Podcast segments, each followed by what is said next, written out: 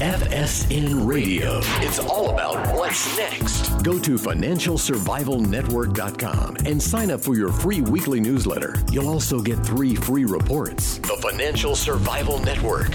It's all about what's next. All right, everybody, welcome. And you are listening to and perhaps even watching the Financial Survival Network. And I'm Kerry Lutz. And well, today is August 16th, 2020. I'm doing this video because, frankly, I started taking hydroxychloroquine along with uh, 30 milligrams daily of zinc. Started that over a week ago, uh, right around a week ago. The regimen required five days, taking one 200 milligram tablet of hydroxy, again, taking zinc daily with or without for five days, and then um, taking one 200 milligram hydroxychloroquine tablet weekly until I decide to stop, or I consult with a doctor and we decide to stop. Why did I do it? That's the question. And hopefully, that's uh, what we're going to address here. Look, I'm healthy. Let me give you a little bit of my medical history. I'm not going to go into the whole thing, it's none of your business, frankly, but I want you to understand my thought process in doing this.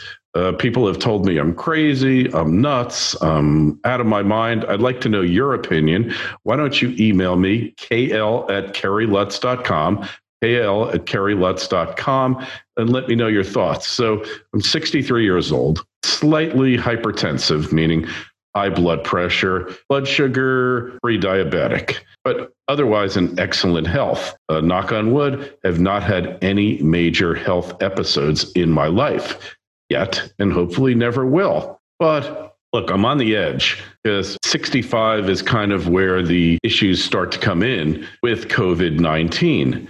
And between 60 and 65, you're kind of in that gray area, susceptible to some extent. I've got these comorbidities, but they are controlled. My blood sugar is controlled. I exercise regularly. And taking uh, blood pressure medication and walk a lot. So my blood pressure basically under control. But you have to figure this. I'm in Florida. Doesn't really matter where I would be. Wherever you might be, you're almost certainly getting exposed to the virus. And I'm not so concerned. Uh, I think if I did get COVID 19, I probably would survive it, but I can't be sure. And that's why I started taking hydroxychloroquine. FSN Radio. It's all about what's next. Silver One Resources is an exploration and development company backed by strategic investors Eric Sprott and SSR Mining. At Silver One's Candelaria Mine project in Nevada, there is already a historic resource estimated at 127 million ounces of silver, which Silver One is developing and advancing. The company's Phoenix Silver project, located within the Arizona Silver Belt, is an early stage exploration project on which native silver vein fragments have been discovered near surface. One grab sample assayed an astounding 14,688 ounces per ton. Yes, that's right, ounces, not grams. Silver One has tremendous exploration potential, is extremely leveraged to the price of silver, and is cashed up and poised to increase shareholder value. Silver One trades in New York under the ticker SLVRF and in Toronto under the ticker SVE. To learn more, go to silverone.com. That's silverone.com. The Financial Survival Network. It's all about what's next. All right. So, why I started taking hydroxychloroquine. And I'm also taking zinc. Like I said, I'm not taking Zithromax because there's just no reason to. I don't have any infections. My health has been perfect. I know I've been exposed to multiple people. That's another reason why I took it. Let's go down the list here. We've got a guy from the Henry Ford Health System in Michigan, in Detroit. Treatment with hydroxychloroquine cut the death rate significantly in COVID 19 patients. Right. This is as of July 2nd. And they were giving it to patients within 28 to 48 hours of their treatment. I'm not sure. I think it was at all stages of the disease, whether they were in the hospital or not. and they found dramatic decreases in the death rate, right? That highly uh, reputable medical system and these were clinics that's taking place outpatient clinics hospitals um, all all levels here so we know that for sure and you could take issue with the study but like i say they're pretty reputable. Then we go to pretty much uh, hydroxychloroquine being discarded prematurely say scientists.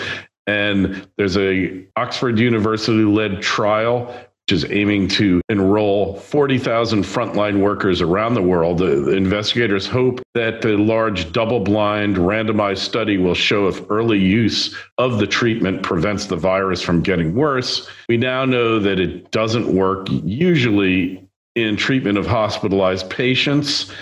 Professor Nick White said, one of the study's investigators, but it's still a medicine that may prove beneficial in preventing COVID 19. And it's, you know, that's, that's what I'm looking at. So we have here in the uh, Journal of Virology, I think it is, um, 2005. Dr. Fauci knew all about this. Chloroquine is a potent inhibitor of SARS coronavirus infection and spread. So, SARS, this is SARS COVID 1, all right, uh, SARS 1 rather, and sudden acute respiratory syndrome. And what they did here, this was in vitro. And what they found is chloroquine has strong antiviral effects. These inhibitory effects are observed when the cells are treated with the drug either before or after exposure to the virus, suggesting both prophylactic and therapeutic advantage. And Fauci knew all about this study. I think he was involved in it, and nobody's talking about it now. So, altogether, as of two weeks ago, there were 51 positive studies on hydroxychloroquine and chloroquine. You got to understand they're derivatives, synthetic derivatives of quinine, which came from the bark of a tree. And I'll get into that in a little bit. But uh, for the look, here's one for the 62 COVID 19 patients, 46.8%, 29 of 62 were male, 33 of 62 female, mean age 47, 44.7. No difference in the age and sex. All right. And what did we find here? That uh, but for the TTCR, the body temperature recovered and cough remission time was significantly shortened in the HCQ group. Besides, a larger proportion of patients had improved pneumonia in the HCQ group compared with the control group. All right. And this wasn't really a good study because they weren't necessarily giving it to the right people. But, you know, we all have to make our own judgments here. And by the way, I'm not a doctor not espousing the use of this. I am just telling you why I'm taking it. Right? You do what you want, talk to your doctor. I talked to mine, and we agreed upon this. You know, whatever you want to do, fine. If you can't get hydroxychloroquine, uh, there are ways of getting it, but you have to be the judge. So look at this chart here. US has almost 30 times more COVID 19 deaths per population than third world countries that promoted early HCQ use. And you see Cuba here has one of the lowest death rates. They could be lying. They're like China. Greece, extremely low. The Ukraine, low. Morocco, some of these are more advanced, like Greece and Ukraine, than Morocco and Cuba. Indonesia, you don't know. Algeria, don't know. But Turkey, we do know. Russia also lower. And then you get like into the US and you know widespread early HCQ use. 2 billion people, average 143 deaths per million, and that's 79.1% lower. And we have another chart here. So early HCQ use Cuba, Malaysia, Greece, Morocco, Ukraine, Indonesia, India, Turkey. So understand that their reporting systems probably aren't as good as the United States, but there's a trend here, and hopefully you can see it. So, the countries that pushed HCQ use early have had the most success in containing and treating the disease, the lowest lowest mortality rate. So here's my question to you Would you buy a used car from Mr. Dr. Fauci? And my answer to that is no. I wouldn't buy a mask. I wouldn't buy an N95 mask from him. I wouldn't buy a makeshift mask from him. I'm not buying what Fauci's saying. Look, I'm not going to impugn his integrity. He's done all he can on his own to do that. All I'm going to say is one minute masks are no good. The next minute, everybody should wear a mask. One minute schools shouldn't be closed. The next minute, they should. And he's in bed with the uh, World Health Organization. You make your own decisions about Mr. Dr. Fauci. I've made mine already. And Mr. Doctor, those are the uh, letters MD. All right. So Turkey's uh, use of HCQ early saved lives. The U.S. has 488 COVID deaths per 1 million population. Turkey has 69 COVID deaths per 1 million. Again, we it's a third world country, but it's more advanced than you might think. Yale University professor David Katz says studies, even if imperfect, suggests HCQ works in combination with zinc and azithromycin. Okay, the guy is not a schlep here. He's a Yale University professor. I will uh, impugn the Ivy League schools as much as possible, but when it comes to their medical schools, until recently, they have uh, had a pretty exemplary record, and I believe that uh, they are spot on. Another guy. The key to defeating COVID 19 already exists. Need to start using it opinion piece by Harvey A. Risch, MD, PhD. He's not just a doctor, a Mr. Doctor. He's also gone his postgraduate, probably in uh, epidemiology. He's professor of epidemiology at the Yale School of Public Health. And this guy has been lambasted. Even Mr. Dr. Fauci has impugned his integrity. The guy has over 7,000 peer reviewed papers. He is a superstar of public health and epidemiology. He's saying he's checked every study, he's convinced it's effective. So, like I said, I told you my decision mild high blood pressure, mild pre diabetic, no history of heart disease, decades of use of HCQ with very few side effects. First five days I'm taking it, I'm watching for arrhythmias and anything else that could happen. But it's the eighth most prescribed drug in the United States and very few side effects until they came up with the idea that, gee, this might uh, actually treat COVID 19. Had several possible instances of COVID 19 exposure. So, assessment of risks do nothing or do something. 51 studies as of a couple of weeks ago, and there's more coming out daily that cite its effectiveness. The fact that thousands of healthcare professionals around the world are taking it prophylactically, the fact that the frontline doctors are in favor, they've been censored, pulled down. Why are they being censored? Dozens of discussions with healthcare associates on my show, Financial Survival Network, and just in my daily travels. So that's it for there. So I think you get the point here. And, you know, looking at my alternatives, I could do nothing and I'd probably be fine. But I probably have, I don't know, my chances of getting it probably 10, 15%, although I haven't gotten it yet, knock on wood. And then if I did get it, probably have a 1% chance of dying from it. So I said, why not? I'm going to get it. I got it. Cost me a total of 40 bucks, probably on the high side. A lot of pharmacies you can't get it at in Florida. Had to get it from one in Tampa. And like I said, zero side effects. The zinc could affect your stomach, but not worried about it. So those frontline doctors, they came to DC, they summoned the president, they summoned the Congress, the FDA, and the CDC, and they were just laughed off by the mainstream media and the the powers that be. Let's face it. And all of this has to do the way they have been, it has been belittled, HCQ, by the press, by social media. This goes back to a documentary that was just released couple of days ago called Shadowgate.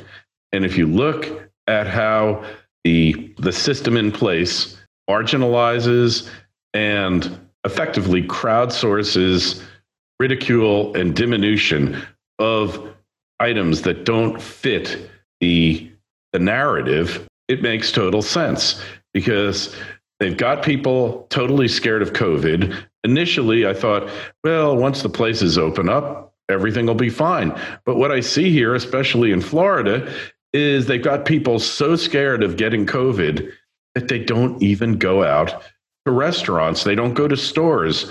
And they've done such a fine job of frightening everyone that maybe perhaps they don't want a widespread cure, preventative measure that you can see 79 people per thousand in Turkey, 488 people per thousand here. In really, in Turkey, it's like no risk of it. And I got to believe, even in the third world countries, they are doing a pretty decent job of keeping statistics for this. But obviously, we haven't done that great a job either. We got people being shot, people dying of Parkinson's disease, people, uh, all sorts of different uh, causes of death, but they're dying of COVID as far as the statistics are concerned. There's a thing call, called a direct death resulting from COVID. Then there's a COVID related death, which means you had a bunch of other stuff going on, any of which could have killed you, but you also had COVID. That's treated as a COVID death in the United States. In all likelihood, our incidence of death is way, way, way below they're saying here. And these reasons, I'm taking hydroxychloroquine. You might think I'm crazy, but my feeling is life is a numbers game, right? And if this gives me a 10% better chance at an outcome for such a low cost and very low risk, that's what I'm going to do. Again, not a doctor, not a biologist, not a chemist, not a scientist, not a virologist, but somebody who's read the literature, who has worked on the numbers, and believes that in my situation makes the most sense. Not telling you to go do it. I'm just telling you sharing with you my experiences having done it, which nothing negative except my stomach perhaps being a little upset by the zinc. Should probably be taking more zinc than I was taking anyways. So now I'm taking enough zinc, and uh, zinc is very important. One thing I've learned from my studies zinc is super important for the immune system. Zinc, vitamin D3, which I've been taking for over eight years now, just had my blood test done. My vitamin uh, D rate was at uh, 0.44, which is way above the minimum level. No deficiency there. So, hey, we owe it to ourselves to make assessments of risks. We do that every day. You know, when you come to the uh, corner of your street and look around and decide whether or not to pull out your car because it's safe or not, you've made a risk assessment. When you decide, I'm going to buy this stock, not that stock, made a risk assessment. You know, like all of these things, your diet, you're making a risk assessment. So I made my risk assessment. You make yours. I'd love to hear from you, though. Why don't you send me an email, kl at kerrylutz.com or just leave comments on whatever platform you are. Please, please, please like, share, subscribe, and tell me what your thoughts are. And tell me if you've been influenced in a way that you think Shadowgate might be having an effect on your thoughts, on your beliefs. I can tell you before. Uh, before I started doing this show, whatever they were doing, I bought the propaganda. I was a big supporter of a number of military engagements that I would never support now. So that is it for now. Go to our site, financialsurvivalnetwork.com. Uh, sign up for a free newsletter. I've been kind of preoccupied. We're updating the site now as we speak. We'll have a new, more mobile friendly interface up there for you. Uh, You know, the Twitter feeds at Kerry Lutz, Facebook page, Financial Survival Network. Share your views with me, share them, comment liberally. Let's keep it respectable, but I know it's YouTube, so nobody really cares. But if you get super offensive, I will knock them out. But I, I've maybe done that 10 times in the past 10 years try to avoid that. So no trolls, please, but I expect you and I enjoy trolls. That's it for now. This has been another episode of the Financial Survival Network. Now more than ever, it's all about what's next. I'm Kerry Lutz signing off. FSN Radio. It's all about what's next. Go to financialsurvivalnetwork.com and sign up for your free weekly newsletter. You'll also get three free reports. The Financial Survival Network. It's all about what's next.